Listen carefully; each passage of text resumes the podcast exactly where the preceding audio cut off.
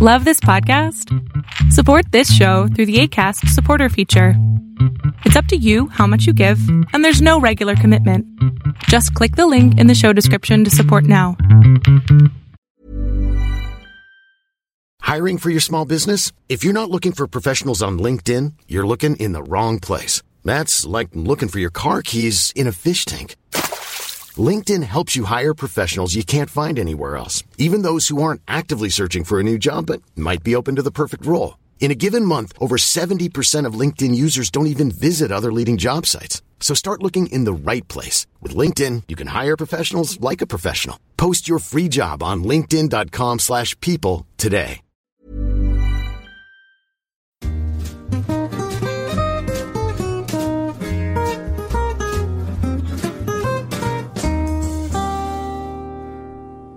Hey friends, my name is Andre and this is the Tennis and Bagels podcast, a podcast about essentially anything tennis from uh, recreational to pro. And right now we're really focusing on pro because finally, after so many long months, we finally have some pro tennis happening. And I am joined here by Vansh again. Hey, hey Vansh, how you doing? Doing fantastic. Thank you. Thank you so much for having me again, Andre, and looking forward to breaking down the US Open 2020 men's singles draw today.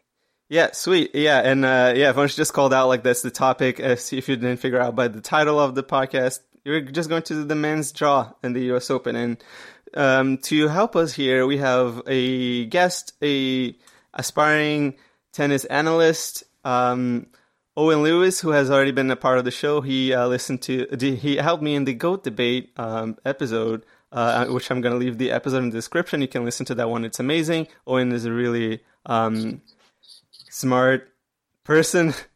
I don't know if that sounds condescending. How do, what do you think about it, Owen? Oh, no. Thanks for the kind words and thanks for having me. I'm really excited to be here. Cool. Uh, so, yeah, Owen is going to help us to bring all of his insight. His follow him on Twitter as well. His uh, he, he really breaks down stuff really really nicely, and in his podcast as well. Uh, not his podcast, but like his his blog where he writes incredible analysis for matches, and he, he's done even like some game by game analysis, right? Is that right? Yeah, a few of those. Um, when I got into tennis, I saw that the Guardian and the Telegraph did those, and so um, I really liked reading them. So I did a few of my own as well. Yeah, that's an insane amount of work. yeah, I mean, it, it, can be tough, but it's it's a lot of fun. Yeah, it sounds like it. But in any case, let's uh, let's get to it. Um, next week we are going to have the second Grand Slam of the year. Sadly, but finally getting something. And it's interesting. The U.S. Open is coming out, and um, after a bunch of uh, Cincinnati matches, it feels like we don't necessarily know. It feels like if before you were 70% right about something, right now it feels like we are 50 50 almost. So um, let's, let's just talk about a little bit about this draw. And uh, I feel like the first question that I always want to ask about it is what are the most interesting highlights that you see at first in this in this US draw for the ATP, by the way? Yeah, so um, I'll start. So uh, obviously, uh, Novak Djokovic, he uh, last year this tournament was also the number one seed, but he uh, had an elbow injury and was a lot of doubts coming into the U.S. Open, and he lost to Stan Wawrinka last year in the fourth round. So, uh, and he's obviously he's been unbeaten this year. He's been on a phenomenal streak. He's looked really good in Cincinnati so far, and he he seems to have a very a very kind draw. Certainly, the first week uh, to get to the semifinals at least. Uh, what's your guys' take on that? Yeah, I I, I totally agree. Um, the headline for the U.S. Open has got to be Djokovic searching for his 18th major title, and I, I think you're totally right. He's looked great in Cincinnati uh, the the draw is looking good for him. Wawrinka, who beat him last year, isn't playing this year. So, um, as are Federer and Nadal, they're also missing the event. Mm-hmm. And uh, so, I really expect Djokovic to win this event. Not only are uh, a few threats to him out of the draw, but uh, his two main threats for this tournament, uh, Dominic Thiem and Daniil Medvedev, are on the other side of the draw. And I was thinking that the only way I might not consider him the favorite is if he would have to play both of them. That's not the case. So I think Djokovic is a heavy favorite at this U.S. Open. Mm, yeah, and uh, speaking of speaking of favorites, like um, who who do you think are the other contenders? Like really, who do you think has a a chance of winning? Um, and how does that chance compare to Djokovic's, for for instance? Well, I think Djokovic is certainly the overwhelming favorite. Uh, it's not not just just because of also the court speed. I think uh, these courts are playing a lot quicker than they were certainly the last couple of couple of years of the U.S. Open. They've changed the surfaces, so it's now a, Laykold surface, which is similar to the surface they use in the Miami Open. It's a little bit faster, bouncier. The so what I tend to think is that a lot of the big servers are going to do well. We might see a few ups, a few upsets mid tournament, I guess, and uh, some good uh, popcorn matches. But I, I definitely think uh, like certainly if you go by Cincinnati, I, like Medvedev should like these courts here. He just ran into a, a slightly bad matchup with uh, Bautista Agut uh, earlier this week, who took him out in, in three sets, and he just didn't take a few chances. Otherwise, um, you know, definitely he could have won that match. So definitely, I, I, think he's one of the big favorites. But in order for Medvedev to even get to Djokovic, he, has got to get to the final and have a repeat run of last year, which is which I think is going to be pretty difficult.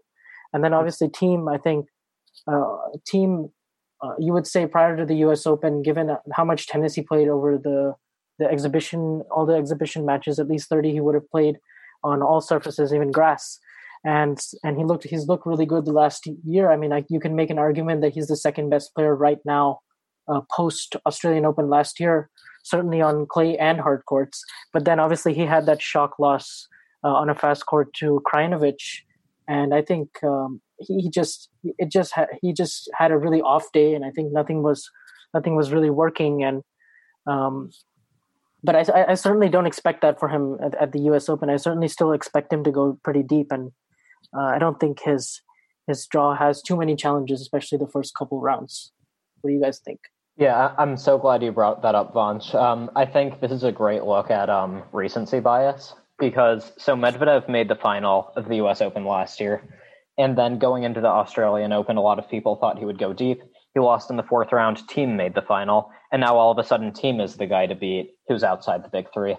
Right. And so going into the U.S. Open, everyone was saying, you know, Thiem is going to be Djokovic's toughest out. Um, he's the biggest threat to Djokovic. And then there's the shock loss to Krajinovic. Medvedev plays like a half hour of perfect tennis against Roberto Bautista Agut. And I think we saw Ben Rothenberg tweet Djokovic is the favorite. Medvedev is the, clearly the second favorite, and then there's a massive gap between him and the third favorite. Mm. And so this loss to Krajinovic really just throws a wrench in things for Thiem. I think he's a favorite regardless.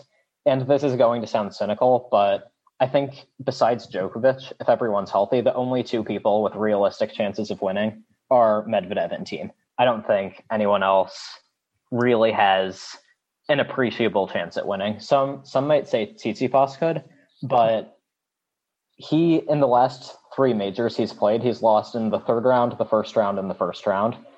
Sasha Zverev has only just made his first major semifinal, and against Andy Murray in Cincinnati, he lost that match.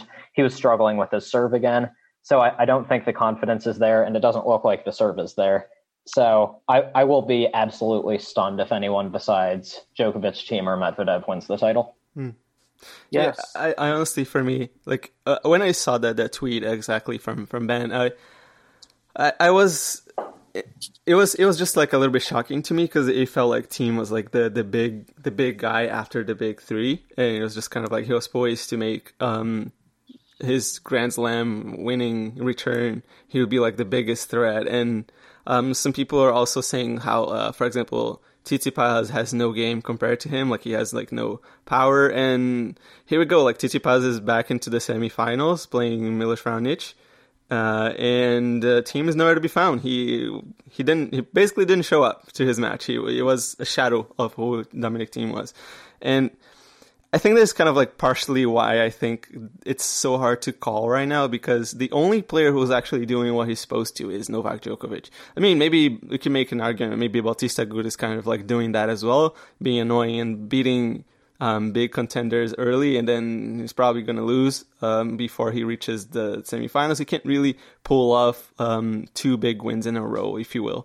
So that's kind of like the only thing. Um, and because I don't see Bautista Agut being any challenge to Djokovic in a slam on a hard court, uh, it's it's just rough.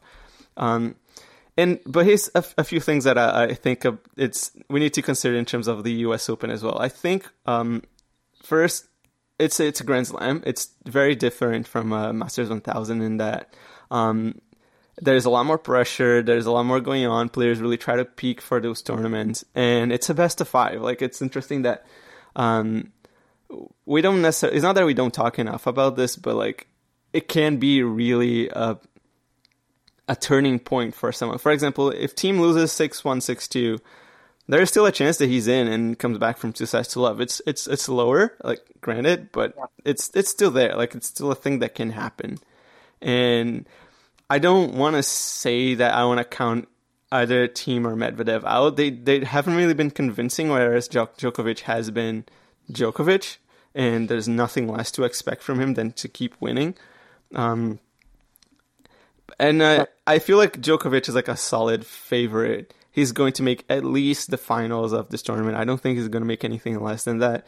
And for Thiem Medvedev, it's still like a question mark. I think they're they're not going to win it. I don't think they they can they can make it into the into the finals and win it against Djokovic. But I don't want to count them out either. I feel like they still have a lot of time to figure out their games. Yeah, I think um, all, all of you guys hit on some good, uh, good overview of I guess what we should look for um, at the U.S. Open. And yeah, you're right. I mean, certainly Djokovic is the overwhelming favorite, and I, I completely agree with Owen that you know I'd be surprised if any one of Djokovic's Thiem or Medvedev wins this tournament. Although, although I do have to say, looking at the draw and looking at specific matchups, I guess we can go into more specific now if you guys would like. But if we look at the first half of the draw, and we see that you know Djokovic is in the same half as Tsitsipas. So they were they were they would meet in the semis if they if they both get there, and certainly their seeds, their respective seeds. So Djokovic um, is drawn in the same quarter as David Goffin, and Tsitsipas is drawn in the same quarter as as Zverev. So just looking at this half of the draw, I mean, what kind of let's let's start with the first round early popcorn matches. Let's say in this half of the draw, what do you guys think immediately jumps out? Um, so I think um, Zverev and Kevin Anderson could be an exciting match. I think um, Anderson is someone who could absolutely upset Zverev if he's not on his game and hitting 10, 15 double faults in a match. And I think I saw on Twitter someone said that could actually work to Zverev's advantage if he if he starts out in good form against a tough opponent. That could really be huge for his confidence going forward, and he might not play like two or three five setters before he even gets to the second week. So I'd say definitely I have an eye on that match. Um, let's see what else. Uh, I honest, I feel like um, what else do we have here? Uh, I was looking at it and I just lost it. David Goffin against uh, yes, uh, Reilly Opelka. That one. That one. Oh is, yeah. The one. The only thing I, I have about this match that I I'm um reluctant to say it's going to be a good one is because Opelka, as we know, retired with a knee injury. So there's no really way to know in which form he's going to be at for the US Open. It might have been like sort of like a strategic uh, move for him. He may have been able to maybe complete that match, but he just chose not to. But right. um, I don't know. It's it's tough. It's tough to tell. Maybe he, yeah. he, maybe he'll retire again. Who knows how how much this injury is bothering him?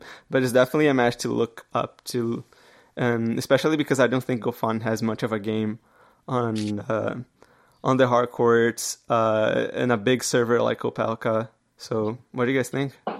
Yeah, no, I mean definitely if you get if he gets the returns back in play and they have a, they have a nice baseline uh, duel, especially with the cross court backhands and Goffin's ability to absorb pace, then definitely he is still the favorite. Although I will say slightly because you know Opelka certainly to me is I, I know Peter Bodo mentioned this uh, in, in, our last podcast, but I think he's the he's got the highest potential I guess ceiling for like mm-hmm. like no ceiling in terms of all the Americans just because he can serve his way through to a title or he can he can just put together a hot streak and he moves he moves really well for someone who is seven feet given his limitations. He's got good court coverage. He's got a better backhand than Isner.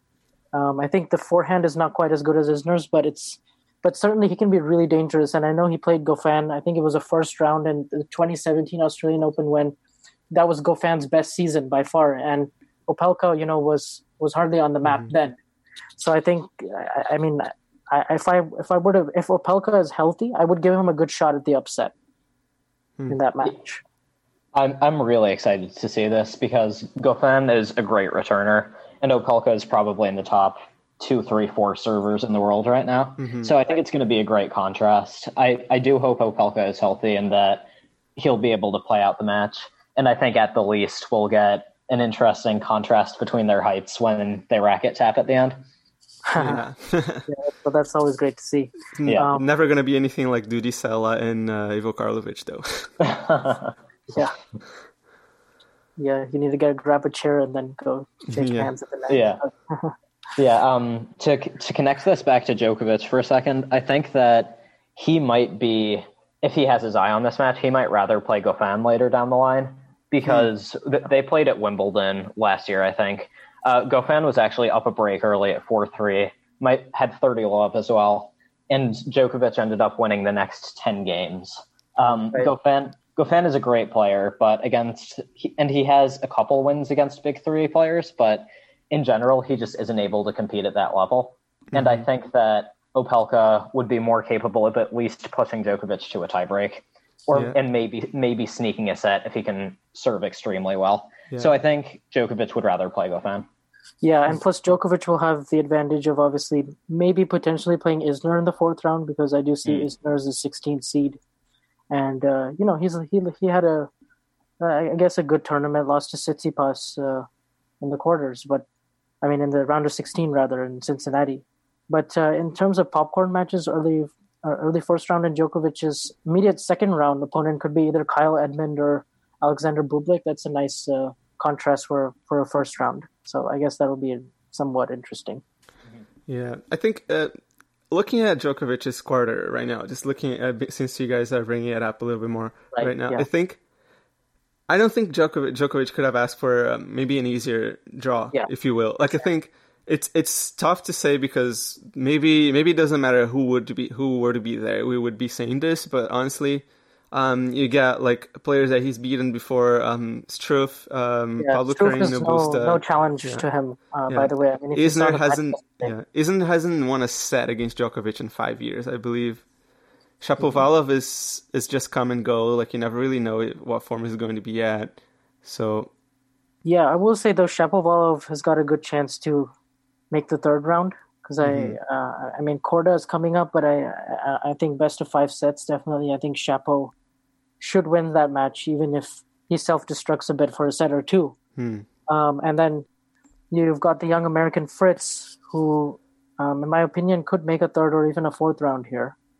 Uh, he's got Koepfer in the first round, which could be a little tricky because Mhm. Koepfer last year, I remember, pushed Medvedev and got to a fourth round surprise. Uh, Yeah. some players on the way there, but uh, yeah, you're you're you're spot on. Like I don't see any. This is if he could have handpicked a draw Djokovic, I think, like he would have picked this one because it's it's it's just it's perfect. Like first round, no challenge, and I think second round, um, Edmund he should get through that pretty easy, and then Struff um, is, a really good matchup for him, obviously, and then you've got either Shapo or Isner. Uh, I mean, Shapo is a quart- potential quarterfinal, but really, uh, like, who do who do we really see? I guess if you want to wrap up this quarter, I mean, we see Djokovic in the quarters, but who do you think his opponent will be? Um, yeah, so I think Djokovic will definitely be in the quarterfinals. And I think a likely person to meet him there is David Goffin because Goffin, although he doesn't play the top players as well as maybe some other people do, he's usually pretty reliable at beating the players he should beat. I don't really see uh, Reilly Opelka beating him. And so I think he's pretty likely to make the quarterfinals. I think at best he'll win a set against Djokovic. Probably won't. Probably that won't even happen. But I do expect to see him there. Just a question in terms of like the speed of the court. Do you guys think um, the speedy court helps Goffin or helps Djokovic more? in terms of that matchup specifically. Um, that's hard to say because I actually heard that um, you know, assuming Djokovic plays most of his matches on matches on Ashe, um, I've heard a lot of the players say that Ashe actually does play a little bit slower to the outside. Yeah, it's true. So I don't think um, I, I don't think it will specifically give Goffin any advantage per se that he would have had maybe if it was if it was an indoor match. Maybe he could get a little bit more off of his his serve and maybe he could redirect or maybe it would help his backhand a little bit, maybe hitting through the courts. Hmm. But uh, I, I certainly don't think it, it, I think it, it would even help Djokovic, in fact, if the courts are fast. Okay. Um, yeah, so I agree with Vansh about the speed of the courts. I think on the off chance that they don't play on Arthur Ashe, um, playing on a faster court will help Djokovic. His game is pretty similar to Goffin's. It's just everything is bigger. Serve is bigger, forehand's bigger, backhand is more powerful. And so I think that his overpowering of Goffin would just be more pronounced on a faster court. Uh, if they play on Arthur Ashe, sounds like it's playing slower. I doubt it'll be that different from their usual matchups. Probably straight sets for Djokovic either way. Yeah, it's just tough because Djokovic is so versatile. He can do essentially anything on a court. So, yeah, he he, he really can. And Djokovic having an easy draw, well, like relatively easy. Uh, I don't no disrespect to any of these players, but the chances that they'll beat him are just so low. And part of that is because Djokovic's game is just it's so solid. There's basically nothing to attack. And the only way these players will even have a chance is if they do everything like perfectly, really. Like against Federer, you can attack his backhand. Against Nadal, you can hit hard, deep, and flat to his forehand, maybe open up the court that way. But against Djokovic, there there's just not a lot you can do tactics wise because every part of his game is so so polished. Hmm. So he, he might be a little off, like he sometimes is in the early rounds, might drop a set surprisingly, but he won't drop more than that. Mm-hmm. Yeah, and he does such a great job of peaking usually by the time he gets to the quarterfinals. And you know, this these particular matchups for him are just so they're just they're just not conducive to any kind of any kind of upset uh, here because like Goffin, like you said, I mean Djokovic is just so solid from every part of the court and just does everything that Goffin does just a little bit better. And that that's enough. That's a big enough margin against um, you know, all of all of these players, they're kind of a poor man Djokovic, I guess, in a in a, in a way you could call Goffin. So I think, um, yeah, that matchup, if it were to happen, I agree with Owen. It would definitely be in straight sets. Now in this quarter, though, I do think, uh, you know, Goffin is the matchup that Djokovic would, you know, want to have given the familiarity that they've played each other over eight times, and you know, Djokovic is pretty comfortable in that matchup. But I do think there are some people if they do get on the off chance that they do get to the quarterfinals you know maybe they have some tricks they can throw at him. And maybe one of those players maybe obviously if opelka we mentioned opelka if he's able to get to the quarters but that's a pretty big ask for Reilly at the moment. Hmm. um, how, which other players do you really see? I mean other than shapovalov if you know he's just absolutely dialed in and on his game and he's having a, a, a fantastic run could maybe take a set or threaten Djokovic for a bit or maybe maybe like a Gilles Simon, somebody who really throws up the pace and you know plays the game very slowly and maybe forces Djokovic to uh, come up with offense and generate on his own, I guess, rather than um, you know feeling very comfortable in predictable patterns in baseline rallies. You remember their Australian Open match in yes, 2016? oh my gosh! Referring to what, that was crazy match. Djokovic had hundred, yeah. Um, yeah. Well, to answer your question, I think um, Djokovic's countryman Filip Krajinovic could be a tough out for him. Um, game wise, I don't think anything Krajinovic does will really trouble Djokovic. He's just in amazing form. He he just lost to Raonic, uh, had match point, was up a set and a break. Little right. like little bit unlucky to lose that match, but he was in razor sharp form. Um, after Raonic didn't get broken against Andy Murray, Krajinovic broke him twice pretty easily in a set and a half. So he, he could maybe take a set from Djokovic, I think. Hmm. Sure. Yeah. yeah. So let's just try to move on to uh, maybe the second half as well, where my favorite yeah. next gen is located in Stefanos Tsitsipas, whom, by the way, I keep thinking is the most underrated next gen out there. I am convinced by that. Well, well I will say that um, when he did win the next gen finals and when he got to the semis, and he, I mean, he's shown tremendous mental mental toughness when he does get to those positions. Obviously, he's made two Masters finals. He made the semis in in uh, in Australia, and that was no fluke by any means because he backed it up by then beating a really tough Roberto Bautista Agut. And you know he you know like in the Federer matches that he had last year, he was 0 for 12 on break points. Uh, Federer was 0 for 12 on break points. Tsitsipas saved all of them with really clutch play. And uh, mm. same thing in, in, the World Tour Finals. I mean, that's no fluke either to go through that. And post US Open, he had a good run. Um, I, I, do think, like Owen mentioned, he's three for four in his last Grand Slam uh, meetings. If we count Wimbledon and the US Open first round losses, and then the Australian Open third round loss, where he just didn't return well enough at all against Raonic. I do think that him playing a lot of big servers in Cincinnati will give him a huge boost because he got through Kevin Anderson Yeah. fairly comfortably, returned well. I noticed he's blocking a lot more returns back. He's not.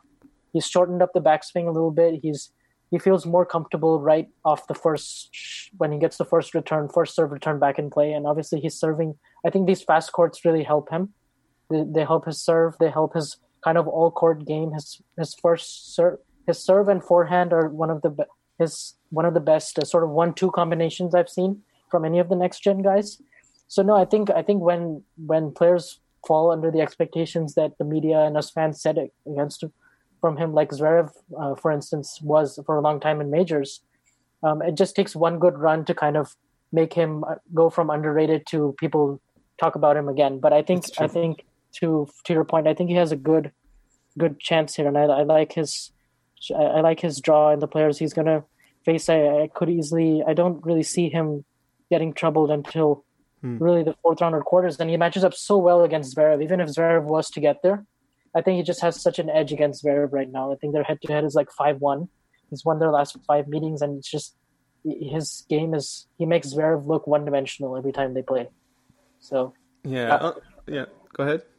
Oh, um, you, you can go ahead. I have a long spiel coming Oh up. yeah, so- sure, sure. So uh, here's the thing for me. I think Tsitsipas. One thing that we kind of like fail to remember sometimes is how um, he beat Thiem in the final of the Master Series. The not the Master Series, but like the ATP Tour finals, finals. Yeah, so the Tour finals, and uh, it, it's not like Thiem didn't want to win that match. It's not like Thiem is in the level of. Uh, um, say Nadal, who can just kind of like say whatever, screw it, and then I'm just gonna skip it because I, I'd better be ready for um, Australia and uh, afterwards Roland Garros. So Thiem Yeah. wanted that that the match. Thiem wanted that tournament, but Tsitsipas was just a better player on an indoor court and a faster court, and I think. Um, just because sometimes he looks a little bit skinnier, he he's uh, forehand and um, the backhand, they don't have the shape of Thiem's. He doesn't have this this lap the Thiem can give him to the ball. So like I feel like people think that he just doesn't doesn't have the power, but he has a big serve. He has incredible touch. He's incredibly smart. He needs to get over a little bit of like some some maturity issues and uh, having a little bit more mental strength. But even through this draw, I, I think it's actually really interesting that he got against uh, Alberto Ramos Viñolas because he's a very he's a Spanish guy and he like like any good Spanish guy he fights like heck and is a very um very spirited uh, competitor. So it won't it won't be just like a walk in the park if Tsitsipas isn't fully there. So yeah, but honestly, other than that, I don't think any of the any of the seeds have most of the have much of the game. Um, and I if the courts keep being really um, quick in the beginning, like uh, say outside of the uh, the main ones, um, the one other play maybe would have been interesting there. It would be like Schwartzman, who is actually in this Zverev uh, quarter, um, not Yeah. quarter, the round four. I I think he, he will suffer from uh, the faster courts, and he may not actually be able to get to the to the later stages if if things remain as they are, with the courts of the outer courts being like twenty percent faster, is a massive difference. for So Schwartzman, yeah, no, yeah. for Schwartzman, yeah, Yeah, I, I agree. I think the fast courts hurt his game. yeah, I think Borna Coric doesn't have game. He has never really been able to reproduce his his level of uh, what I think is Vienna or Basel that he beat Nadal. Um, Dusan Lajovic is is shaky as well. There's no really one anyone there that I feel like can can trouble Tsitsipas' way into the into the semifinals. Really, even considering Zverev. Yeah, I mean, I think you both made some great points. I think Tsitsipas is the next gen guy that strikes me most as a future world number one. He has a great serve, great forehand, maybe not not quite at the level of Thiem's, um, but very good. He can hit his backhand down the line. Like Vansh says, he's brought the new block return, which was a weakness for him before. He has the the long locks of a young Federer. Like all all the signs are there um, for future world number one. But the results at the majors, besides the Australian Open last year, just aren't there. Um, since that heartbreaking loss to Stan Wawrinka at the French Open last year, Yeah. it's been first round, first round, third round.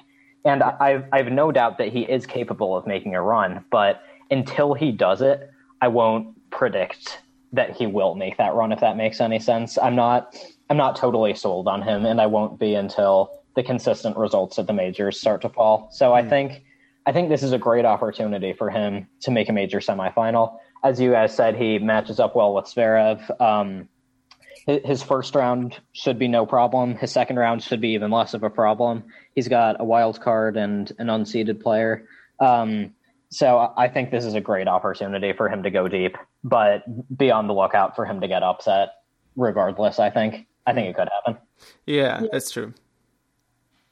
Yeah, I, I will say something about those three uh, Grand Slam up, upsets. I do think he took that Wawrinka loss incredibly hard because I do think um, it was a fantastic match, one of the best matches of the year. Went over five hours. It was eight six in the fifth for Stan, and you know Tsitsipas was chiding himself because he had those twenty seven breakup opportunities. He converted five of them, and then I just think um, you know there was too much expectations and he he didn't quite make the transition from clay to grass very well. He had he he lost a tough first round in, at Wimbledon, and then you know honestly he didn't have a very good draw at the U.S. Open. He ran into Rublev, who was red hot that summer, uh, last summer I should say, when he beat Federer in Cincinnati. He had some re- great results that summer, but uh, but no, you're right. Like until Tsitsipas does really show the consistency in majors, um, then we can really start talking about him. But yeah, all the signs are there. Great forehand, excellent he plays the big points very smartly. Uh, great first serve, good all round uh, awareness, very interesting personality. So you know, like all the all the ingredients are there, both uh, uh you know on the court, and I think he does uh, make a run this um, tournament. I, I do think he, he gets out of this quarter.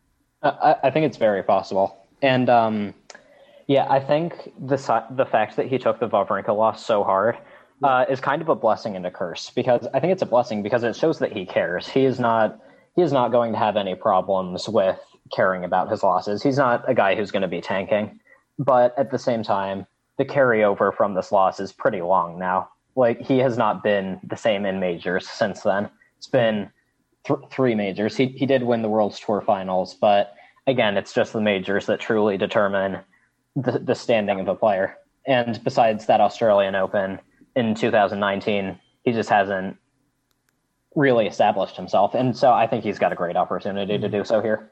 Okay. It's kind of like an opposite Zverev in a way, who Zverev has been doing just terribly in pretty much any tournament, and then comes to the Australian Open, he played fantastic.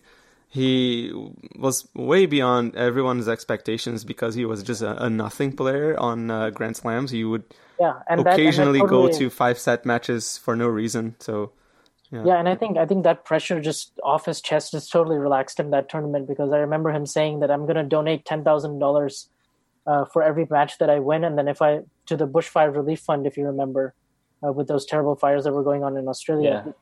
And so I think that just relaxed him. That suddenly no one was talking about him doing well at all in the tournament, and then I mm think he just started getting momentum, and he didn't drop a set. He looked fantastic, and when that second serve, when he's not double faulting, and when he's getting first serves, you know, 135, 140 consistently hitting his spots, and then all of a sudden he feels like he can open up on the forehand side.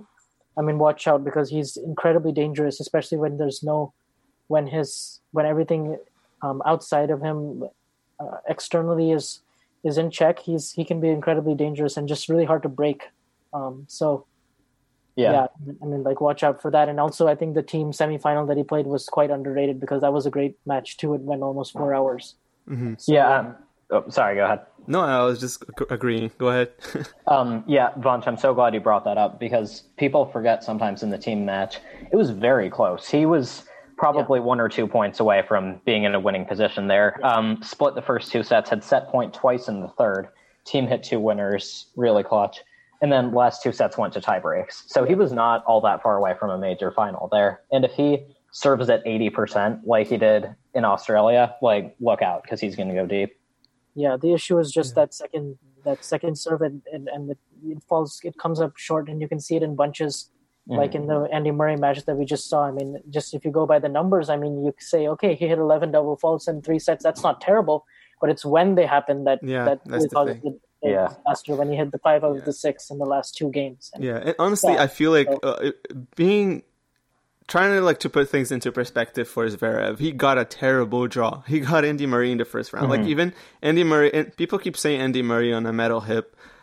Andy Murray has practiced so hard for that metal hip not to be a problem in his career. He's moving like it was not a problem at all. And obviously, the doctors didn't make a metal hip as if it was like a like an armor that he's wearing. He can barely move his leg. No, he's moving so freely, and he's so eager to compete again. He's feeling so good after um after. I guess if you if you're in the, in Andy Murray's position, you get a second life essentially, like a you, you out of chronic pain, and you're back to doing your sport that you love, trying to get out, um, retire on your own terms. It's he's probably as excited to be playing as we are excited to be to be watching any tennis right now. So uh, Yeah. Zverev didn't didn't get lucky with his draw. He played a, s- a f- fabulous um, second set to win it. He was in a good position, but he just kind of like maybe not as confident as Murray was eager. So maybe that was a problem for him. Otherwise, if, if it was anyone else, I think uh, Zverev would have won a match uh, in Cincinnati and maybe gotten a little bit deeper. So Yeah. it depends. It depends on how he. He also got a terrible draw, by the way, on and Kevin Anderson. He's just been terribly lucky with that. So, um, yeah. But there, there's another player in, in this draw whom I, I kind of like want to draw attention because he's always fascinating to to see sometimes in, in draws is Hubert Hurkacz. Hubert Hurkacz, yeah. Hurkacz. Yeah, Hurkacz is um, in Zverev's um, side of the draw, like uh, projected to meet in the third round. But he's a well, no, never mind. he's on the Schwartzman one, me, uh, projected to meet Zverev in the in the round four. So he is a big server too, and he's a powerful game. Um, he has he has a lot of uh, potential. A lot of people have been saying he's caused a couple upsets in the past already, and pushed I think Zverev a few times, if not beaten him. Um, yeah. Uh, so on Hurkacz, no, I mean, her- like, like, like you said, I mean, actually, I think Hurkacz is is uh, one of those dangerous sleepers. I know he's seated twenty fourth, but uh, six foot five. He's got a ni- he's got a nice. He reminds me almost of a Tomas Berdych. He moves his serve around a little bit better than a Berdych. Uh, he's got great ball control, ball striking ability.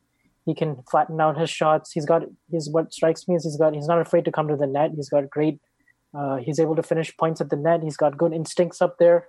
Um, he's hit a couple of those incredible diving volleys, reminding me almost of a Boris Becker. Yeah. But uh, but no, I think I, I think he has a good draw, and I think with the courts being fast, I think that does uh, that does help him a little bit, unless he runs into maybe a, a slightly bigger uh, a bigger server or a better mover than him who can who can expose him. But I think he has a good chance to get to the fourth round and uh, and meet Zverev potentially and um, and have some success. But so yeah, I do think I do have actually Hurkacz in the fourth round, uh, playing uh, playing Zverev because I do think Zverev does still get to the fourth round. Yeah, um, I- I agree. I think at worst, Hurkacz makes the third round. Um, Vansh, when you said, uh, when you talked about his volleys, when I think of him, I just think of those two insane volleys he hit against Djokovic at Wimbledon last year. One diving volley, another one like stretch volley at the end of a 28 shot rally, I think. Yeah, shows so Um, much fight. Yeah. Um, I, I think um, if he plays Schwartzman in the third round, that could be very interesting because we remember um, Schwartzman took out Zverev at the U.S. Open last year. So I think if Zverev is still in the draw by then, he's he's going to need to be on guard for that matchup because Sure. I think whoever meets him there has a very real chance of making it through and making it to the quarterfinals. Hmm. Sure, yeah, yeah, for sure. If that match were to happen, but I just don't have. Um, I'm actually predicting that Schwartzman loses to Hurkacz, so I've got a Hurkacz Zverev fourth round. Sorry. That would be exciting. Yeah. So I, I mean, I guess we've we spent a lot of time on this section. So I guess uh, who do we have? Uh, I know in our quarterfinals, I Yeah. I also agree with Owen. I have Djokovic and Goffin in the quarters, um, but for this one, I mean, I have Tsitsipas in the quarters, and uh, for and I'm just still kind of not sure about his opponent because it's still pretty open with Zverev. Yeah, um, my my first temptation was to go with Tsitsipas and Zverev, but I feel like that's not very exciting. So um, I'll I'll switch it up. Um, I, I think Tsitsipas will make the quarters. I think he's going to make a push. He's playing great in Cincy. Um, but I'm going to say Schwartzman beats Hurkacz and Zverev and makes the quarters. Yeah, honestly, I, I have a feeling that Anderson might win against Zverev, like first round, sadly. But I think it's a, I think I'm gonna call the upset. I'm gonna make the bold call here, if that is bold at all. But I think Anderson causes the upset. Um, I think for the the quarterfinals, I would pitch uh, Hurkacz as well, and against Tsitsipas, and that is a tough matchup. Would be an interesting one if if Hurkacz can make uh, the quarterfinals. Would be probably a big boost in his confidence too. Eh? Mm-hmm. All right, guys, I'll go with the boring one. I'll go with Zverev in the quarters. Zverev, right. Fair enough. Yeah, but Fair yeah, I mean Anderson. Anderson, you're right. I mean Anderson, if he's, I, I just the thing with Anderson is just I just don't know how fit he is. Like That's he just, thing, I just don't know. I just don't know if his body will hold up in time for the U.S. Open because he did look very injured in Cincinnati when he, and he just was very off against Tsitsipas too, Hmm. and somehow got by Edmund. But I, I just don't trust his fitness. So All right, cool. That's Yeah. fair enough.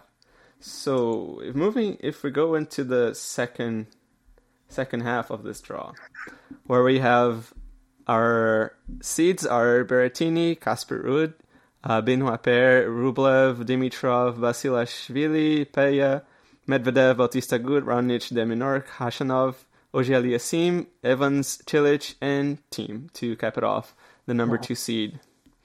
Um, any calls on on this on this overall draw? Like who who's the is there an interesting matchup that you see there? A Uh, tougher section of the draw. I'll I'll make some calls. Um, so I think so. Th- this is going to sound well. First of all, I'm really excited to see Dimitrov and Tommy Paul. Um, I think that's going to be a fun first rounder. Hopefully, Dimitrov has recovered from COVID 19 sufficiently that it'll be competitive. Um, as for prediction, oh, Bautista Agut and Tennys Sandgren as well. I think will be Yeah. fun. Um, and as for predictions, this is going to sound weird. I'm going to say Medvedev and Thiem make the semifinals, but I don't think that's go- that's what's going to happen. I think one of them loses early. I just can't come up with someone else who I think is more likely to make the semis. Yeah. Yeah, for sure. I mean, you hit on some. You hit on the two biggest matches, I guess, early. Uh, you got. Uh, you said uh, uh, that uh, you think you think they will, but you're not sure which one of Medvedev or Thiem will will get to the semis. I, I think I think so too. It's really hard to, as much as we really want to see Thiem Medve- uh, Thiem Medvedev in the semis. It is it is quite likely that one of them doesn't get there. Mhm. And uh, so, yeah, I, I'm looking forward to the Tommy Paul Grigor match because that was a great match in the second round of the Australian Open this year, Mhm. which was won by Paul. And yeah, it'll be interesting to see whether Dimitrov holds up holds up with the uh, with his. He's been very open about his COVID nineteen struggles, especially after the Adria Tour. And it will be interesting to see if he can solve Martin Fucsovics in the second round as well, who upset him in Cincinnati. Um, but yeah, but yeah, there's some there's some good first rounds in this section. Like we've got Tiafoe and Seppi. They had a pretty good match mm-hmm. at the Australian Open, I think 2019, when mm-hmm. Tiafoe made the quarters that year. So that could be that could be somewhat interesting. But yeah, I mean, I I just don't like Medvedev's section. To me, is less dangerous. Oh He yeah. has- there's less threats in there, I guess, to get to the semi, like to stop Medvedev from getting to the semis. We couldn't have a rematch of the uh, the match that mm, uh, I guess defined Medvedev for good or worse in the third round of the U.S. Open last year. We could have that same match again in the third round, Mhm. Feliciano Lopez and and Medvedev. Yeah. Seriously though, like the, the, the Thiem half uh, quarter really it's it's for me a horrible draw. He couldn't have asked for a worse draw. Uh, as opposed to Djokovic who got like piece of Yeah, I cake do. I do think his his first two rounds, Thiem's first two rounds, um, are, are against like usually are against clay court players like Jaume Munar. I don't think is any threat on a hard court. Um, and then you got yeah, and then Khan and Nagal. Like those are mostly th- those aren't. I don't consider those guys to be threats until the third round. But then it could get tricky with Cilic. Yeah, I, Yeah. I, I think definitely keep an eye out for that matchup. I think if Yeah. Thiem isn't in form there, and Cilic is, he could absolutely lose that match. Yeah. Yeah, it's just been like because Cilic. I mean, you know, he was he's been a, he was a top player between 2016 and 2018, and he did reach the. He's made three Slam finals. He obviously won the U.S. Open. Mhm. Then you know, I just think he's lost a little bit of explosiveness, a little bit of speed. He's been he's had some injury struggles in 2019. His ranking has dropped. He's no longer seeded, and you know, Shapovalov was able to just beat him with pace and just expose, just uh, you know, just expose his ability to generate pace and just really, really took him apart uh, in Cincinnati. But I, but I do think like on a good day, if he's serving well and the courts are quick, and Thiem is Thiem is a little bit a little bit off his game, a little bit you know hesitant, maybe going for broke too early in rallies, it could definitely be if he's not on his game, that that is an upset alert match. But I do think Thiem ultimately co- overcomes that, and then we've got you know Andy Murray and Nishioka. That'll be that'll be the interesting thing for me is how far will Andy Murray really go That's this true. tournament? Yeah. because he's got Nishioka and then he's got Felix Auger-Aliassime, and I'm I'm I'm confident that on a tennis level, like if like you know you know I'm we're just going by what we've seen so far, like an eighty percent, eighty five percent movement capacity Murray against these guys, I do think he gets through both Felix and Nishioka. Yeah. It's an interesting matchup that he's got ahead of him. Would be uh, kind of like a rematch against Evans Yeah, Evans, from the, the Battle of the Brits. exactly. M- Murray will need to be very careful. Very Yeah. careful. Very. but yeah, I look out for Raonic and Bautista Agut. I do think uh, I do think Raonic can pull off the upset over Bautista Agut if that matchup does Mhm. does does happen. And the, and these courts are quick. And the one major where Raonic hasn't really has never made a quarterfinals is at the U.S. Open. He always seems to not be hundred percent fit at, during this time of the season. So I think with these six months off, he's got time. He's got time to work on his body. He looks he looks great in Cincinnati. Yeah. He- I, I, like barring injury, I do think he can make a fourth round or quarterfinals Yeah. uh, even go further if the draw draw allows it. Mm, and and that's a small section of the draw. I think it's so it's so crazy because you have um Oh, and I forgot to yeah. mention Khachanov and Khachanov and oh Sinner. yeah and Sin- I was gonna t- I was gonna talk about that one exactly. I That is think a popcorn Khachanov couldn't have asked for for a worse draw because Khachanov is kind of like a uh, he is not doesn't is not necessarily a player who can maintain his consistency yeah, um, in the in the long run. I find his uh, he is a good player, but he cannot keep it up. And maybe Sinner will will be able to capitalize on this. I haven't really seen much of Sinner um, in in terms of how he plays um, games. And he's a very young guy. He isn't even a seeded player. I don't know exactly what his ranking is, but I, I'm assuming like if not Yeah, top he's not- fifty, closer to it, right? yeah, he's around seventy in the world. He's got great. Uh, Mm-hmm. He's got great. I think Federer described him really well in Australia. I was reading a press conference. He said he's got great speed off the backhand and forehand. Exactly. Um, he moves. He moves well for his height. He's got great. He's got great ball striking abilities in the sense that he's a great indoors player. So like Mm-hmm. If he plays, there's no sun, no wind, and he's hitting the ball very cleanly. I mean, he can hit through a lot of guys, and That's even and, and he will continue as he develops. He develops some more strength. He develops some more, uh, you know, his fitness in best of five sets. But I but I think that's a really really dangerous first round match. Mhm. I, I am going to be bold. I do think Sinner pulls off an upset. I, have I him- think, yeah, I, I, I wouldn't say it's that bold, honestly. Yeah. Like, I think, it, I think any uh, Sinner can definitely pull up the upset. I think Khachanov is has to be really careful with uh, the way he plays and he approaches his match because he has the game, he has the serve, has a backhand, has even the forehand, even as ugly as it is to look at. He's got it, but it just can't keep it mentally in. So that is Yeah. his biggest problem. And as much as Sandgren got thrashed against Djokovic, Bautista Agut is no Djokovic, so I think he's got a chance. And I, I'm thinking, I'm thinking that if Sandgren is fired up, I think he can pull off this upset in particular. Although I don't think it's going to happen, I will, I will call it out because I think I want to be bold here. I want to take my whatever twenty percent chance that this is going to happen. I don't think that upset will happen, uh, to be honest. But I do think it can be a tough four or five set match. I would not be surprised if that goes five sets. Sandgren, Bautista, good at all. Uh, I think that'll be a fun match. Yeah, Um, if you if you guys don't mind, I, I just want to say a few things I want I kind of want to happen in this tournament. Go ahead. Which, which, that's which your I place to do it. which I don't usually do because I need to come off as you know an unbiased writer and everything. Um, I'm going to be completely honest and say I want to see Medvedev and Thiem make the semifinals because I think the biggest thing to be worried about here is a U.S. Open 2017 situation where the draw, the draw just crumbles immediately.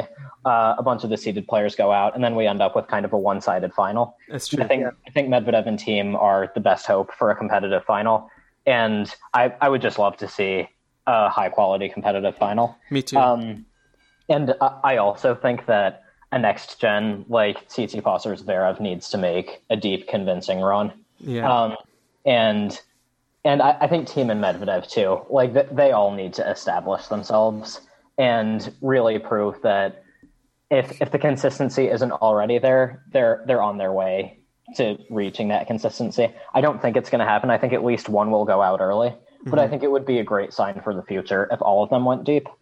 Um, and I, I- I would also like to see um, a couple new players kind of arrive on the scene. Like if we look at the draw, um, Brandon Nakashima has been Yeah. uh, a prospect to be a great player in the future. He could play Zverev in the second round if he gets through Paolo Lorenzi, which I don't think isn't.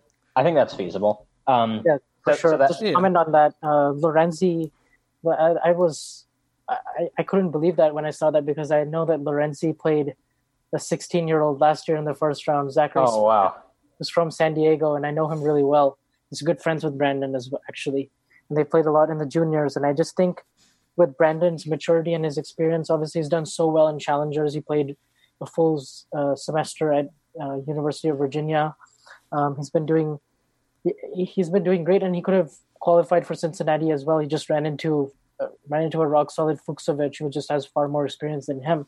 But no, I, I think I think you're right. Like the next gen players really do need to step up in this tournament, and I do think this is the time when two of the big three are not playing, when there are some players like Wawrinka, like Monfils, like Fognini, maybe who are okay. They're not they're not contenders to win the title, but they're you know they're players that knock off young talents early in tournaments. So I think Mhm. this does open the door. And absolutely, you're right. We don't want a situation like 2017 U.S. Open when we had.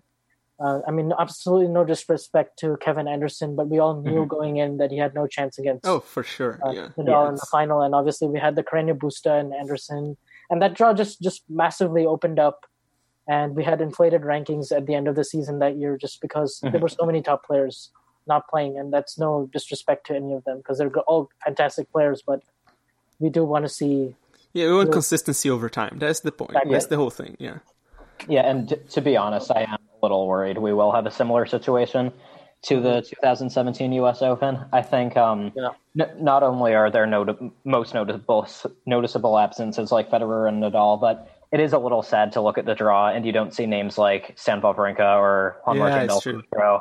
Um, seeing Del Potro at the U.S. Open is always fun. You can count Yeah. on him for some great moments, big forehands, maybe a great comeback. Oh yeah, I think he would be great and and on those courts if they're fast like Yeah. that. I think he'd be just ripping forehands back left and right. So Yeah, he, I think he's having wrist surgery again, so we'll we'll hope he gets better and Oh, can, can come back to the U.S. Open. But yeah, um, I really think that in this current situation, if we want to have a really high quality men's tournament, the seeds need to hold to form and not go out in the first, second, third round. Yeah, I, I fully agree. Especially as you guys put it out really well, like with with the absence of the bigger names, where you can almost always count to like make at least the quarters um, for some good good matches. But um, to be honest, Owen, this is this is a place to be biased. This podcast is fully biased. Um, I'm a big Djokovic fan, and I want him to win. Um, but I also happen to be a big Murray fan, and for me particularly, given that he's 33 and that he has had, had this big surgery, and um, um, obviously the the next gen has a massive amount of time like ahead of them. Like, hopefully, they're gonna have like a 10, 15 years still of tennis to be played. I particularly would love if I could see Murray back again into the quarterfinals and even maybe a little bit further than that. So I know Yeah. it sounds almost unrealistic. Uh, maybe he's not match fit. Maybe he's not necessarily fit in general to I- do I it. do but think- I, I can I can see him making um, up until like trying to face um, Thiem if if Thiem makes it up there, and if Thiem's form is just like he was in uh, in uh, in Cincinnati, if he makes it against Andy Murray, I don't. I'm not entirely seeing Andy Murray losing to that Dominic Thiem, even in his current form. Oh, I, I agree, and I, I think I, I think a lot of people, including me, would really like to see Andy Murray win a few matches. I think it it would just be so deserved after all the pain and he's gone through, and like the the comeback. I don't know if you guys have seen his documentary on Amazon Prime. It's called Resurfacing. Haven't But, yet, um, but really want to. his comeback when you watch it you just really see how exhausting it was and how many times he could have quit and didn't and so I, I would like again to be a bit biased i would really just like to see that pay off for him and he could m- make a little bit of a run um, I, I don't think he has a realistic shot really of making the semifinals i think um since i think his loss to milos raonic shows that um he's susceptible to being kind of blown off the court if someone can really play with great form. But Yeah. at, Yeah, at, the at the same time, you don't sorry, know go ahead, Vansh. I, I was just going to say, yeah, no, great points, Owen. I was just going to say that I think uh, the unknown is also the best of fives because we haven't seen mm. him play a best of five set match since basically 2018, and I think this is a this is because you know um, like like uh, like you said about the whole documentary and about his comeback journey for basically three years. Murray's been trying to desperately come back and trying to get to this level where uh, whereas now you know he with the six months off and you feel like he has gained a little bit more of an upper hand and maybe he has there's certain matchups that will work really well like we saw with we saw when he's played when he saw when he when he's played Zverev. He, we know the kind of patterns that work for him that he can have success in. It's just a question of backing that up and doing it match after match. And and I, I do agree with Owen. I just don't see him um, making a semifinals with this kind of a draw just now, just yet. And this is just the start of his comeback. So I do think maybe you know five six months down the line we could see uh, you know a solid top 20 top 25 30 andy murray and he's already playing at top 50 top 40 top 40 level and he's moving at you know like 80 to 85 percent of his his capacity and he still anticipates really well he's just lost a few, steps in speed which is normal even if he yeah. didn't have an injury at his age at, at 33 so so but yeah but i think like the first two rounds against nishioka and felix are just going to be so key just to see how he manages and finds that balance because he will have to keep points short he doesn't want to get into a lot of long tussles, but at the same point, at the same time, we know that that is really the heart of his game: the movement, the anticipation, the mm-hmm. the the grinding, the defense, the the fight, the competitive relentlessness that he's got. So I think it's going to be really tough because his third round against Evans, he's gonna Evans is going to make him play a lot of balls. It's going to be it's, it's going to be a, like like you said, a battle of the Brits kind of mm-hmm. kind of scenario, and you know, there's going to be guys that are going to be looking for their chances and he is susceptible to having uh, people you know o- overpower him on, on given days just because there's you know it's it's hard to sustain that level right away for three four matches in a row but it's it's going to be tricky we'll see if he can at least make the fourth round and get to that Thiem match because i i do believe he will get to the third round at least to play mm-hmm. evans and then from then on it gets tricky because you've got de Minaur as well in the draw Raonic so I guess you know, I mean, what do you guys think? Who gets out of the sections who are quarterfinals? Hmm. Well, I think. Um, let's see. Well, um, just really quick, I think something you touched upon there, Vansh, is um, you said Murray won't be able to play a lot of long rallies, and I think that's kind of one of the toughest parts of being a tennis fan. Like what what we remember about Murray is like the anticipation, the speed, the grinding, those long rallies, and like that's probably not what we're going to see from him at the U.S. Open. Sorry to get off topic there, but um, of course we hope he makes um, makes a good run. But at the same time, it probably won't be the same Andy Murray we've seen in the past. You know. Yeah, for sure. Yeah, it's it's kind of like me trying to. Uh, that's kind of like what I want to see, and I understand it's not realistic. It would be a lovely story, definitely. Mm-hmm. But um, if we were to move on, like back into, I haven't talked about the the Medvedev side of things yet. So do you have any thoughts on that? It, it seems a little bit less uh, packed than the uh, than the Thiem part of the drop, honestly, mm-hmm. to me. But what do you guys think? Um, anything that st- uh, stands out for you in that one? I think that's a good assessment. That it's uh, like you said that it's there's not a whole lot of players who can certainly trouble him the first three rounds. I do think uh, maybe if he were to have that rematch with Feliciano, it could get tricky. It could get to a, a fourth or fifth set um, but uh, and if Dimitrov is playing well, we could see a good fourth round match potentially there, uh, or even Millman. Millman can cause mm. some problems. So, I mean, I, I, certainly would back Medvedev as a clear favorite to get to the quarterfinals within his side of the section. And then we can talk about uh, Berrettini a little bit if you want on that side because he's the seed in that section. Mm. But yeah, go ahead, Owen. I think you were going to say. Yeah, um, I, I agree with everything you said. I think if Medvedev plays at his best, he honestly doesn't have a whole lot to be worried about before the quarterfinals. I don't see really anyone in his section who could take him out if he's playing his best. Um, like Dimitrov, I think could be an exciting fourth round matchup, but he did beat him at straight in straight sets at the U.S. Open last year. Yes. And um, so I, I, think if Medvedev can replicate that level or even 90% of it, he will win his quarter. Mm-hmm. Yeah. Yeah. I think, uh, in particular, like for for Medvedev, it, it's definitely tough to say. You mentioned obviously Lopez. There there'll be Millman and uh, Dimitrov, who could be interesting matchups as well. Mm-hmm. Um, uh, so out of this draw, I don't think up to the four to the quarterfinals, I don't think uh, Medvedev is is severely um, challenged. Yeah.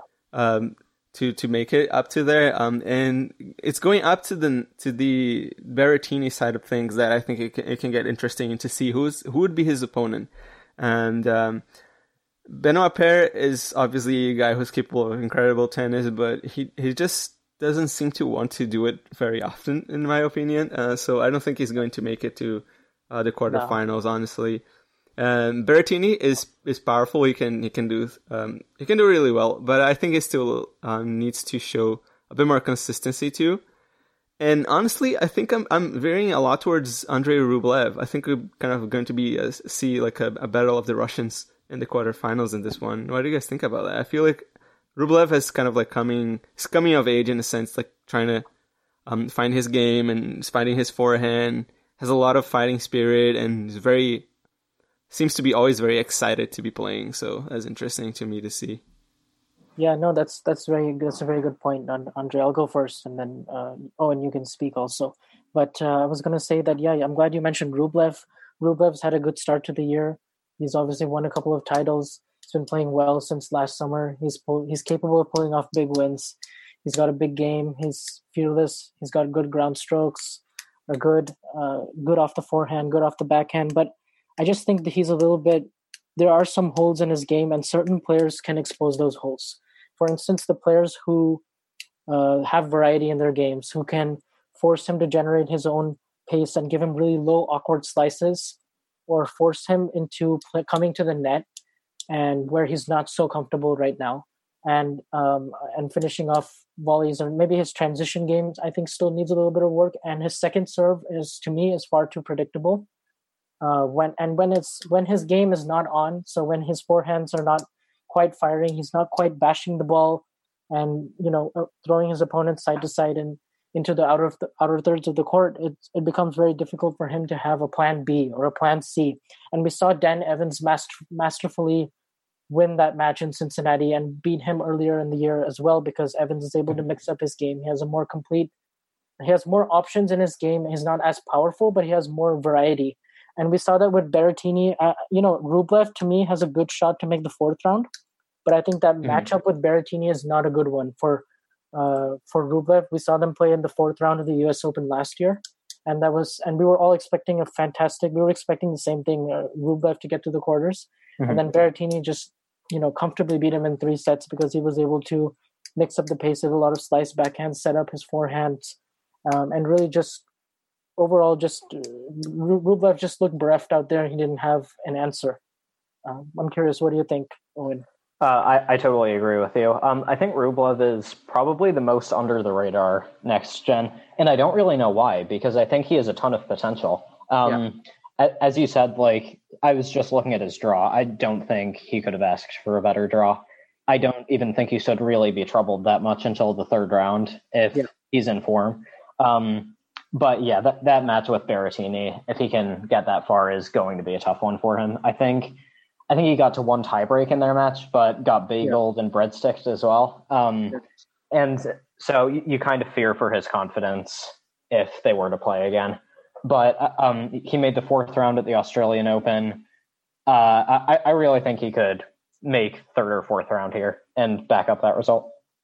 Yeah, for sure and and he'll have chances plenty of chances in the future to you know add more elements to his game and you know work on that because i think he's certainly a top 15 player definitely uh, so just about getting and just adding a little bit more to your game and getting to that that next level a little bit like uh, you know if chung had had the opportunity to kind of back up his australian open semifinal a couple of years ago and then you know in, sadly injuries got in the way for him. But that's another mm-hmm. story but it's just an, another example. Sometimes next gen players you know they they don't have unless they really back up those results i think that's when the hype leaves and we start there's new people that emerge. And you know we see that with Kokkinakis and chung are the two examples that right away come to my mind in recent years.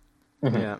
Yeah so um try to let's let's take this final last minutes to uh, see our Yeah. final predictions to this tournament. Who is going to, who, who are going to be the semifinalists?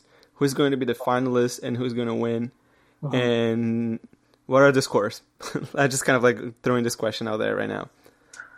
Okay, so I mean, I think if we go, we had uh, we have Djokovic in the semis. I have Djokovic and Tsitsipas playing in the semifinals. Um, so that's my first semifinal uh, for the for the first half. Do you guys have anything different? Th- Nope, That's I- as well. Yeah, I I picked Djokovic and Tsitsipas as well, Okay, which is kind of then- lame as well. Like if you, it's like one and four, but Yeah, but to be honest, I feel like that's the best matchup. Yeah. I think we if if it's Djokovic, Tsitsipas, I think is going to be the best match that we can get out of this section of the draw. For sure. Yeah, I, I think if Cincinnati hadn't happened, I would have picked Zverev to go deeper than Tsitsipas, but Tsitsipas is in form. Uh, Yeah. I think the loss to Murray is going to hurt Zverev's confidence, so I think uh, Stefanos is going to go farther. Yeah, we all agree on that. Uh, I think, uh, but the next semifinal uh, is interesting. I think we all want Tsitsipas and Medvedev. I do think uh, Medvedev at this point, given his You draw, mean Dominic Thiem, right? Oh, sorry. Yeah, yeah. No, no. Yeah, Medvedev sure. and, and Dominic Thiem. That's what I meant. Uh, but I do have Medvedev making the semifinals. I, I, I do think it's a little bit chalk again, uh, just going off of just going by seeding. But I just I, I do have Berrettini and Medvedev in the quarters, and I do have Medvedev uh, being our third semifinalist uh, Hmm. in that section. Would you guys agree? So yeah. your semifinalists are Thiem and Medvedev. Uh, so actually, I have uh, for the other section. I think Raonic Yeah, can agreed. get to the Mm. can I- get to yeah. the um, The semifinals. I have I have I have Raonic in the semifinals. Yeah, I Yeah. do have Raonic pulling off an upset over Thiem in the quarters. Wow. Same. I think so too. I think to be fair, like off of the everybody here who has like a, a, considering with with Cincinnati in mind, which is obviously not all that there is to look at. The biggest challenge that Milos Raonic would face, in my opinion, would be right now at this very moment as we speak, Bautista Agut. That, that would be pro- probably his biggest challenge at the moment. If Thiem picks up his game, obviously it will be him. But uh, Yeah. aside Yeah. from him, I think Milos Raonic has a powerful game to make it into the semifinals against Medvedev, which would be, by the way, an incredible matchup in my opinion. Yeah, I mean, I, I feel like we're not doing Thiem justice here because I'm I'm picking Bautista Agut as my semifinalist. Um, All right. I, I think we can all agree that if Thiem plays at his best, he will make the semis. But Yes. Yeah. I, I think it's Yes. just so hard to pick him to make the semis now after this uh, six one six two. I think loss to Krajinovic. Yeah, and I mean it could be a blessing in disguise as well because that now gives him uh, plenty of time to think about the U.S. Open and you know gear and get it, get those niggles in his game that were not working. Maybe get more used to the court speed and. And, and that and I do think you know later on in the tournament it's just about that first week. I think if he can get through Cilic, assuming Cilic you know gets there, Mhm. and uh, assuming he can get through whoever Evans, Felix, or Murray, then uh, you know he will be in good shape by the time the quarters Yeah. roll around. Yeah. And these, and the Arthur Ashe courts, you know, are are are slower. They do give him they do give him time to overpower his opponents. He does. He has beaten Raonic in the past. They played in Indian Wells last year in the semis. It was a great three setter before he beat Federer Mhm. to win his only Masters title. So I do think he's capable of beating Raonic, but it's just it's just that I have to go with Medvedev more likely to get to the semis just based on the draw, and just based on the fact that we just don't know whether Thiem will be at his hundred percent, uh, you know, best just because of what we saw the shocker in Cincinnati, and those shockers can happen here and there. He's not yet the established number four like Murray was. Yeah, um, I, I think I, I I couldn't have put it better than that. I think like it's just a question of which Thiem shows up. If Exactly. the Thiem of the U.S. Open last year shows up, he could even go out to Nagal in the second round. But if the Thiem of the Australian Open shows up and he gets through Cilic, uh, I could totally see him in the final, maybe even winning the whole event. Yeah, I think that the, the biggest secret for a Thiem is can he get his first couple of wins, and if he can do it, like, and not do it in like five sets, like in grueling physical matches, I think he can be in, in really good shape to make it into the semis. Right now, my biggest bet right now will be on uh, uh, Milos Raonic, just solely by the fact that I don't think Bautista Agut would have uh, enough to to beat him. I think Raonic has has been incredibly mentally strong in the past to like keep him, himself uh, within the like you know has the grip of over his own game to be confident enough on his serve and forehand, so that Bautista Agut's um, grit, gritness and uh, just fighting spirit wouldn't necessarily get much into his head. But I haven't really looked whether they have a head to head and what does it look like at all. So I, I, might be fully wrong on this one. But I think based on what I've seen, um, and also I'm Canadian, so it would be amazing to have another Canadian in the semifinals again. So yeah, that's that's the thing. No, so, it's totally fair, and I yeah. think Raonic is in great form as well. So I, I, don't think it's an unreasonable pick at all. Mm-hmm. I think um, in Thiem's quarter, the four to watch to win the quarter are Bautista Agut, Raonic, uh, Thiem, and honestly Cilic if he can beat Thiem. Yeah. He could win the entire quarter. Sure. Yeah. So I mean we've got our semifinalists and uh, do you think uh, Owen, do you think uh, Thiem gets out of this quarter? Like what's your semifinal uh, pick? My my pick is Bautista Agut, to be honest. Yeah. Okay. Yeah. yeah. Bautista Agut versus Medvedev again. yeah. okay man, if they can have another match like the one they just had, that would, that would be a worthy semifinal. It would, it would, in in five sets as well. It could be a, it could very well be an epic. It could, yeah, yeah. Um, so for, for for argument's sake, kind of, do we want to assume things hold to seeding and then make predictions for a Medvedev Thiem semi as well? No, just just go for whatever you think is going to be the, the actual finals and and uh, and the winner. Okay, so um, I think in best of five, Medvedev will beat Bautista Agut in an epic five setter. I'll say. Mm-hmm. Um, uh, I'm going to say Djokovic wins his half, uh, not surprisingly, and then he wins the final in a tight four sets. Huh. So you think maybe uh, his Djokovic semifinal will be in three sets? You would say? Yeah, I, I think Djokovic will beat Tsitsipas in straights or four sets. I don't think it'll be close. Hmm. hmm. What about you, Vansh? What are your picks? So Djokovic and Tsitsipas, I could see a tight four setter in that one. I'm still going with Djokovic to get to the final, but I do think um, like they've played close sets in the past, and Djokovic has uh, Tsitsipas does have two wins against Djokovic, um, albeit not in slams and best of three set matches. So he is capable of having the kind of all round game that could trouble Djokovic for a set or two. And so I do, and so I do think um, with the gumption of Tsitsipas and the belief that he has in, within himself, and the way he takes his losses, his his professionalism, the team he has around him. I, I just think by the time he gets to the semis, he will be playing very well. So, um, and I and I do think it will be a step up from any of Djokovic's opponents, including Goffin in the quarters. So I do think he will have. Uh, we will see a, a, good match in the semifinals. I, I am picking Djokovic in four tight sets to get to the final.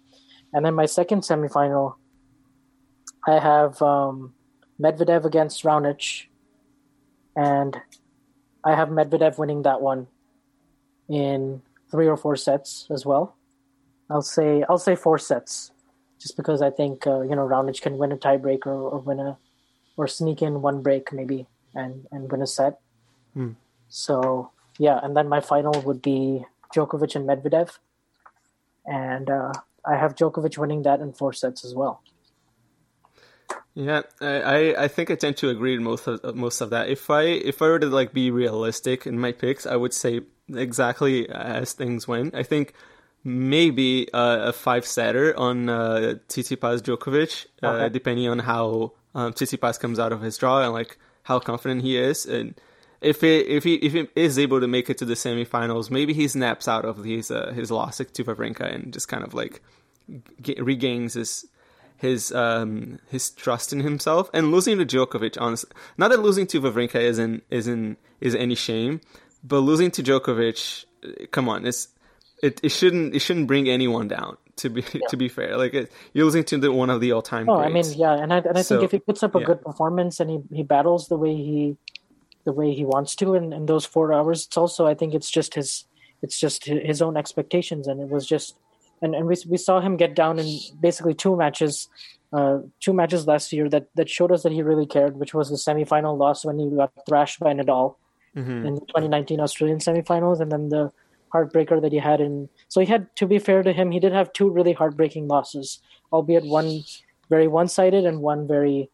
Uh, yeah, and to be, on the on the other semifinal half, I, I would still pick uh, Medvedev as well. I would say in four. I think Raonic yeah. can can take Yes. the uh, the second or first set, um, and then Medvedev runs out runs away like a maybe six three six four.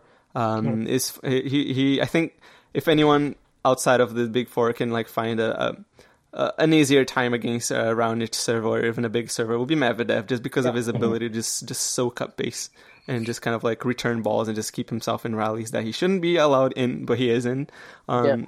And he's But, just a tough yeah. guy to ace. He's a tough guy to ace as well. Exactly, he's So far behind the baseline. Yeah, but if if in in, in the end of the the year, like at the end of the day, like uh, on the on the tight list, um, and I would say Djokovic as well. And I think Djokovic in, in four, if Medvedev surprises us, would be maybe in five again. Yes. Um, he if he comes out like uh, differently from uh, last year's uh, first and second set he played against Nadal, he was not necessarily convincing. He was trying to play out of his comfort zone too much and not necessarily believing much in his own game. Um, And then after that, he kind of changed and things went the way that they went. And um, if I'm to be, if I were to be like super bold in my pick, um, which I don't think I would do today, but I would say Tsitsipas wins Djokovic in five, and then we have a first time winner in the Grand Slam. In the big in, in the next gen final, wouldn't, wouldn't that be interesting? I would Med- love to see a- Tsitsipas? Yeah, Wow. Medvedev Tsitsipas would be would be a phenomenal way to end the tournament. Mhm. But, I, but I, just- I think that is unlikely, but that would be a good final. Yeah, I think I, I I would be really happy to see this. Even if I, as much as I want Djokovic to win, I think having a, a next gen final would be so refreshing, and it could be like a passing of the guard too. Like if you if you say like for example Tsitsipas wins, um, Yeah. or maybe if Medvedev wins against Djokovic in the final, anything could happen. Like maybe maybe it's like a, a big setup for the, the decade that is to come and the next gen, finally trying to establish itself against the the big three and the big 4 So yeah, and and it's, it's it is this tournament is almost like Djokovic against the field in a way because It really is. you know I mean normally you have to even even such great players even Thiem and uh, Thiem is up against it at Roland Garros with Nadal, but obviously then it's such a tough ask for him always every year because he has to beat Djokovic al- along the way, and then he gets to Nadal, and it's just like you have to beat at least two of them in order to win. Even even one of the big three, uh, you know, they rarely ever beat both of the other big three in order to win their slams. So I think with them, with two of them out, I think it's it really opens things up, and we could have we could have maybe a passing of the torch moment for a brief time this season if, Yeah. if that does happen. Yeah, but Vansh, I think that's a great point. Um, while Djokovic is a big favorite here, I think this is also maybe the best chance that the next gen could get for a little bit because after this major, Rafa's going to be in the mix at the French Open. Got to favor him there. And then next year, Federer will be coming back as well. So I think if Thiem or Medvedev or maybe even Tsitsipas or someone else could sneak this major, that could be huge. Uh, that could have huge implications going forward. Sure. Yeah. So uh, uh, our final picks will be you guys pick Djokovic as the Yep. winner. Yeah.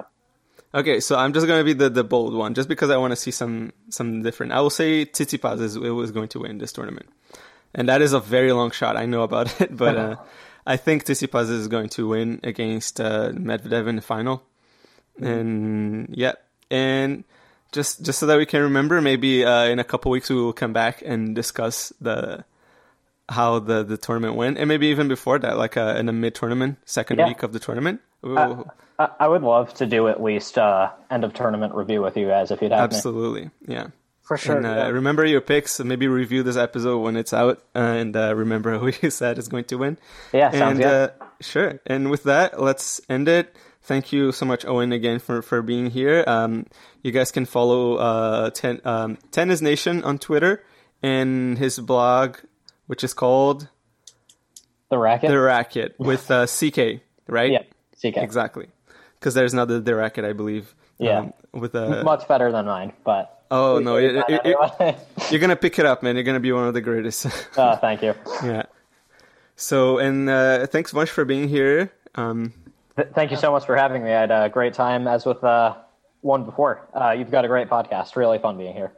I thank you so much, and um, also Vansh, thank you for your insights, Thank you for your opinions and uh, great uh, analysis as well of matches. Thank you for being here again today. Yeah, thank you so much, Andre, for having me. It was really great to uh, be on again and this, this, I'm having such a great time doing these shows, and also thank you so much, Owen. It was great to uh, do one with the three of us finally, and uh, yeah, I really look forward to Cincinnati and the U.S. Open and what's to come uh, the rest of the year, and with this podcast. And uh, yeah, thank you so much, Andre. No problem. Also follow Vansh at VanshV2K on Twitter. He's also a writer for Crackit Rackets. Yes, uh, um, uh, it's pronounced yeah. uh, Cracked Racquets. And Cracked Racquets. Have, yeah. yeah. and we do have, um, I will have an article actually coming out later tonight. Uh, we'll put that on my Twitter. It's uh, the U.S. Open Dark Horses. So yeah, uh, just to be on the lookout for for some content coming from from Cracked Racquets. They do some great work. the tennis digital media company with four great podcasts um, and excellent articles and daily coverage of tennis news.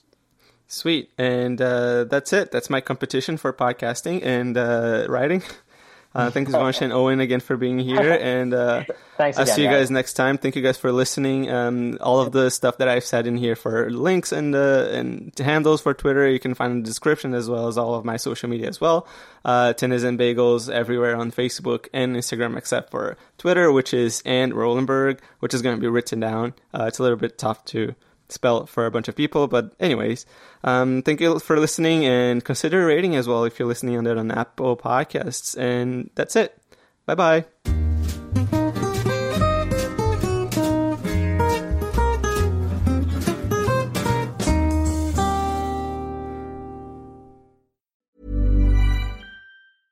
Hey, it's Paige DeSorbo from Giggly Squad. High quality fashion without the price tag. Say hello to Quince.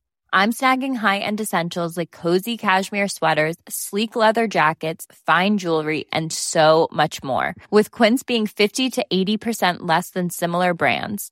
And they partner with factories that prioritize safe, ethical, and responsible manufacturing. I love that. Luxury quality within reach. Go to quince.com slash style to get free shipping and 365 day returns on your next order. Quince.com slash style.